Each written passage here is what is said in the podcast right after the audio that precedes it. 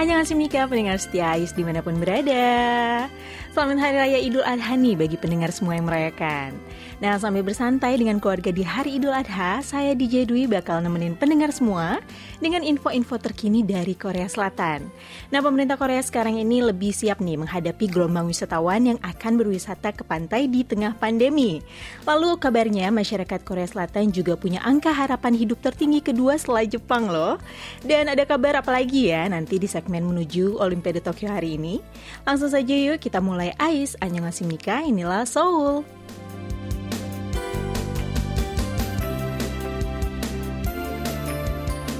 Musim panas, musimnya liburan nih. Nah, liburan musim panas kan biasanya itu identik dengan wisata ke pantai, betul nggak sih pendengar? Nah, kalau sudah masuk musim liburan di musim panas nih, rasanya hampir nggak ada ya pantai di Korea yang sepi pengunjung. Ya, pantai memang selalu jadi sasaran utama masyarakat Korea yang mau menghabiskan waktu liburan musim panas mereka. Tapi di tengah kondisi pandemi seperti ini, apa kabarnya ya wisata-wisata pantai di Korea ini? Nah, sudah hampir tiga minggu nih sejak pemerintah Korea Selatan menaikkan status jaga jarak sosial ke level 4 di wilayah Seoul, Incheon, dan juga Gyeonggi-do setelah adanya kasus harian COVID-19 di Korea Selatan yang tembus lebih dari 1000 kasus per hari. Nah, di bawah jaga jarak sosial level 4 ini ada aturan-aturan baru yang harus dipatuhi, khususnya dalam hal berkumpul dan beraktivitas di fasilitas umum.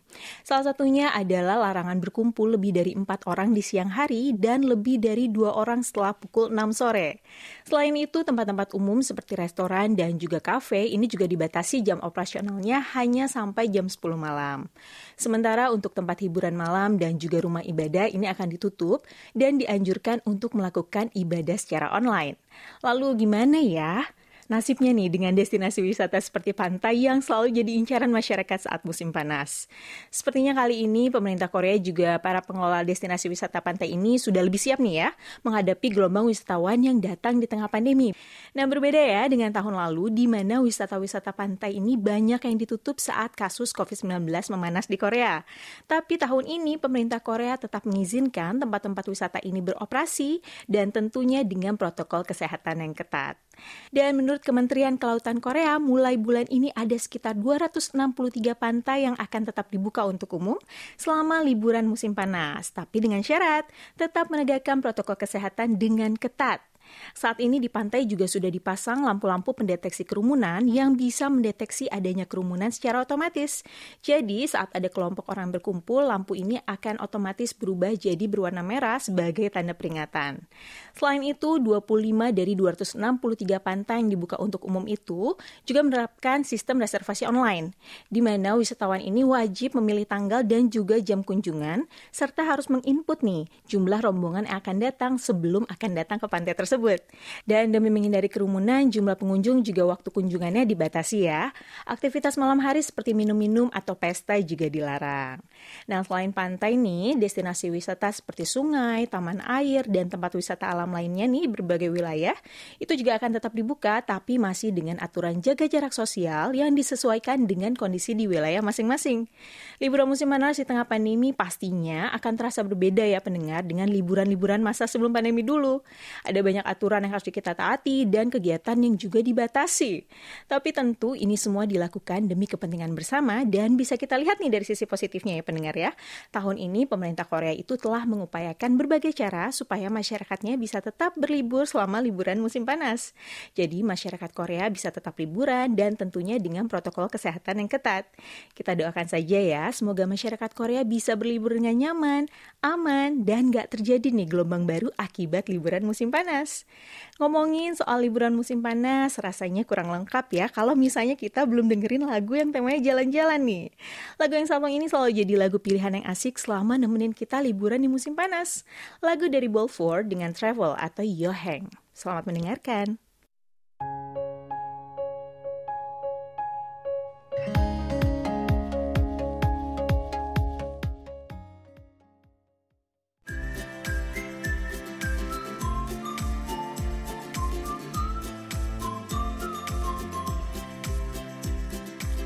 Pendengar sudah tahu kan kalau orang-orang Korea itu hobi banget olahraga.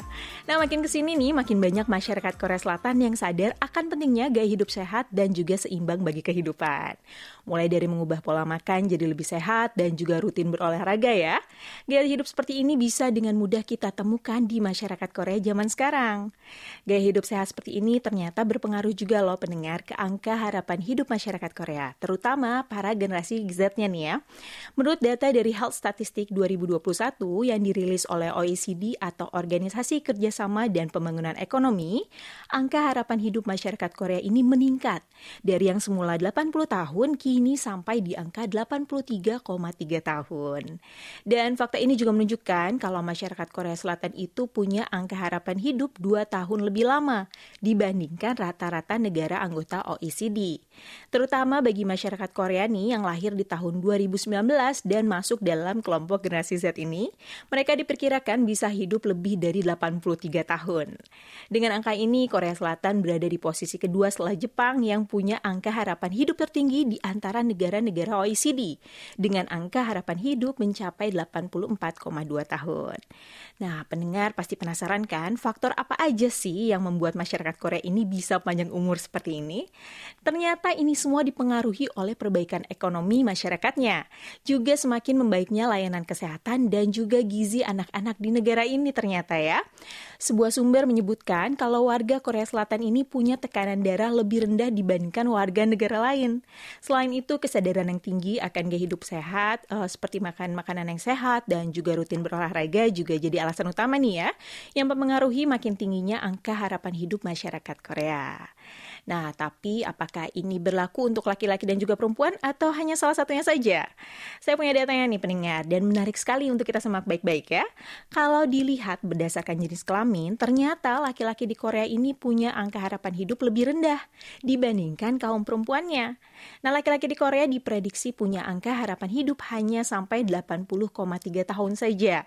Sementara untuk perempuannya diperkirakan bisa mencapai lebih dari 86 tahun. Dan bukan tanpa alasan ya pendengar, kenapa angka harapan hidup perempuan Korea itu lebih tinggi. Sebuah penelitian mengungkap kalau perempuan Korea Selatan punya gaya hidup yang lebih sehat dibandingkan dengan laki-lakinya. Ini bisa dilihat dari kebiasaan merokok dan juga mengonsumsi alkohol yang lebih banyak dilakukan oleh laki-laki Korea. Data dari OECD lainnya juga mengungkapkan kalau Korea Selatan ini punya angka obesitas terendah kedua di antara negara anggota OECD. Jadi hanya 33,7 persen dari populasi umur 15 tahun saja yang mengalami obesitas. Dan mungkin ini ada hubungannya juga ya sama pola makan sehat yang banyak dilakukan oleh masyarakat Korea nih dalam beberapa tahun ke belakang ini. Itu dia fakta terbaru tentang angka harapan hidup masyarakat Korea. Sekarang pendengar udah tahu kan ya kunci dari umur panjang masyarakat Korea. Gak jauh-jauh nih dari pola makan sehat dan juga rutin berolahraga. Nah kalau misalnya pendengar juga pengen hidup sehat dan panjang umur, yuk kita mulai dari sekarang biasakan hidup sehat. Dengan makan makanan bergizi dan juga rutin berolahraga tentunya. Selain bisa berdampak pada kesehatan jangka panjang ya, gaya hidup sehat ini juga bisa bikin badan kita terasa lebih ringan dan juga bahagia.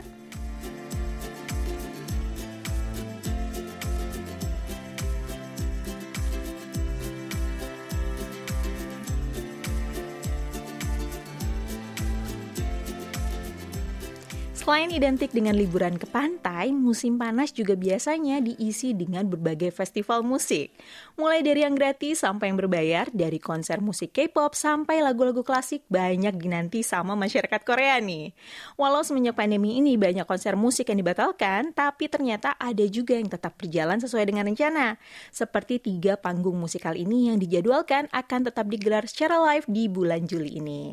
Yang pertama itu adalah Guang Hamun Sonata. Nah, Guang Hamun Sonata ini adalah musikal jukebox yang diproduksi oleh CJINM dan pertunjukan musikal ini juga telah memulai musim ketiganya di Teater Opera Seoul Art Center pada tanggal 16 Juli lalu dan akan berlangsung sampai 5 September mendatang. Lalu musikal ini juga telah berjalan sejak tahun 2017, digawangi oleh produser-produser ternama Korea seperti Lee Jin-na dan sutradara Ko Sung-woong dan pengarah musik Kim Sung-so. Musikal ini dibuat berdasarkan mahakarya mendiang komposer Lee Yong-hun. Lagu-lagu karya Lee Yong Hun di remake menjadi sebuah musikal jukebox yang dihadirkan sensasi retro dan juga nutro yang bisa menghibur penonton dari berbagai generasi. Pertunjukan musikal yang kedua ini adalah musikal yang berjudul I Love You. Pertunjukan ini mengambil tempat di BBCH Hall, Guanglim Art Center pada tanggal 14 Agustus sampai 31 Oktober tahun 2021. Musikal I Love You ini mengambil kisah dari mahakarya mendiang Kim Hyun Sik melalui kisah-kisah cinta yang menyayat hati tentang kisah yang tak mampu diraih, lalu cinta yang berubah, cinta antara anggota keluarga dan sahabat, ini juga membuat musikal ini menjadi sebuah melodi yang emosional nih, yang bisa memikat publik. Dan yang terakhir ini ada Beauty, Beautiful Here, sebuah pertunjukan musikal yang diproduseri oleh Hong Company dan Hong Seung Hee. Ini pertama kali digelar di tahun 2018 lalu. Musikal ini mengkombinasikan karya-karya dari Shin Jung Hyun yang dianggap sebagai master nih dari musik K-pop, seperti adanya lagu Spring Rain, Lady in the Rain, dan Beautiful Gangsan. Nah, Beauty ini akan diadakan di Yes 24 Stage setelah sebelumnya digelar di Teater Utama Pusat Seni Hongik University. Pertunjukan beauty kali ini juga akan lebih fokus pada hubungan dan psikologi karakter yang menyanyikan harapan dalam penindasan. Tata musik yang canggih yang dibuat oleh sutradara Kim Sung So juga akan menambah kekuatan antar karakter dalam drama, namun tetap mempertahankan suasana musik yang gembira. Musikal beauty ini akan membangkitkan kerinduan akan kenangan yang telah dilupakan oleh satu generasi dan memberi semangat untuk generasi berikutnya. Mengusung tema cinta universal memang paling bisa ya menarik perhatian penonton dari berbagai generasi penonton pendengar. Seperti pertunjukan musikal yang sudah saya sebutkan tadi, masing-masing punya keunikan dan cara yang berbeda nih dalam menampilkan mahakaryanya dari musik-musik yang sudah ada. Nah sekarang saatnya kita dengerin lagu lagi ya. Kali ini saya mau muterin lagu dari Rocket Punch dengan Ring Ring. Yang saya jamin nih bisa bikin suasana hati jadi lebih sejuk di suhu yang panas ini.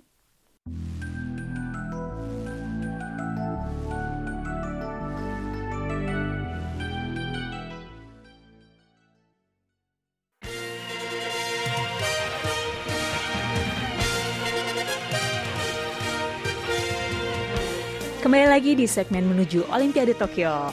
Seperti biasanya di segmen menuju Olimpiade Tokyo, kita bakal ngebahas hal-hal seputar Olimpiade dari Korea Selatan.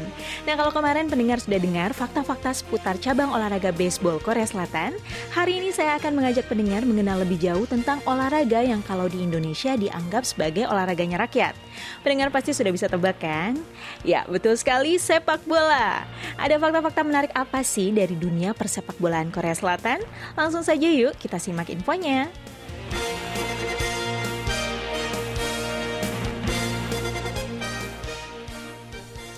Bukan cuma di Indonesia saja, di Korea Selatan olahraga sepak bola juga jadi olahraga favoritnya masyarakat di sini. Dan ternyata tim sepak bola asal Korea Selatan dianggap sebagai tim sepak bola unggulan di antara negara-negara Asia loh. Capaian terbaik tim Korea Selatan diraih di Piala Dunia tahun 2002 di mana mereka bisa melangkah ke babak semifinal. Padahal ini adalah hal yang sulit ya bagi tim sepak bola Asia, tapi Korea Selatan berhasil jadi negara Asia pertama yang melangkah sejauh itu.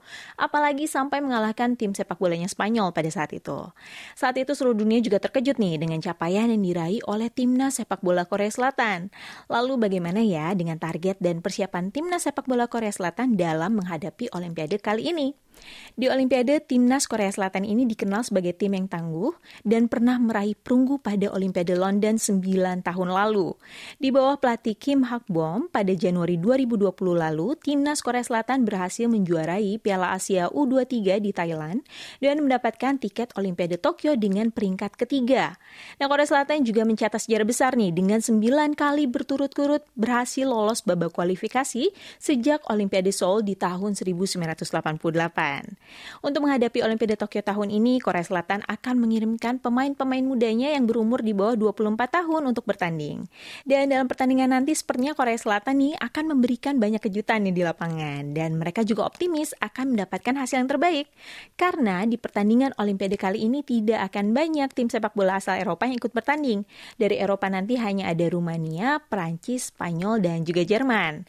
Nah, setelah menimbang banyak hal, pelatih memutuskan untuk memasukkan Huang E Jo dan Kwon Chang Hun dalam timnas. Sementara pemain Liga Premier andalan Korea yaitu Son Heung-min harus dicoret nih dari daftar pertandingan kali ini dengan pertimbangan demi melindungi pemain-pemain lainnya. Dan sang pelatih juga sudah mengumumkan nih ke 18 anggota tim lainnya. Di antaranya ada kiper pemain Kelly dari klub Jeonbuk yaitu Song Bom Gun. Kemudian di lini pertahanan ada Kim Jae-woo dan Jong Tae-uk dari Daegu FC. Dan Jong Tae-uk sendiri bertugas sebagai back tengah. Selanjutnya ada Lee Kang-in sebagai gelandang serta Song Min-gyu dan Lee Dong-jun sebagai penyerang. Untuk pemain tambahannya, pelatih telah menyiapkan empat orang termasuk Isang Min sebagai langkah antisipasi di situasi COVID-19 ini. Dan di Olimpiade kali ini Korea Selatan berada dalam grup B bersama dengan Selandia Baru, Rumania, dan juga Honduras.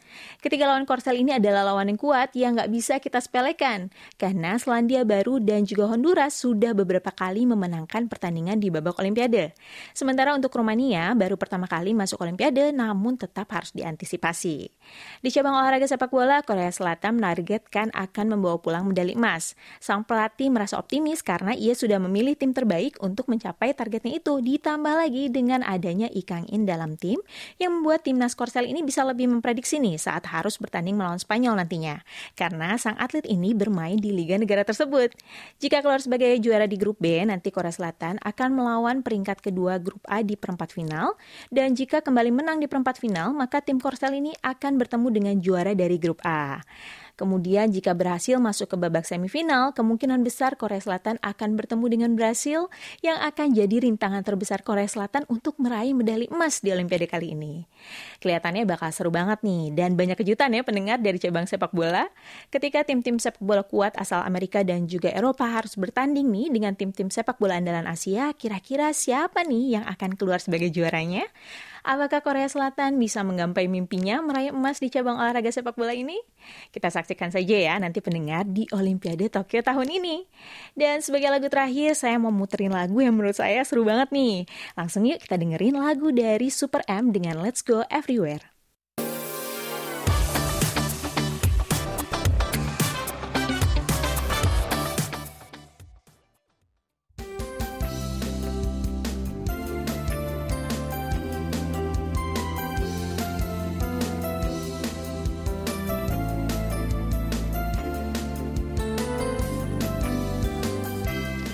Itu dia Ais, Annyeonghaseyo Inilah Seoul untuk hari ini.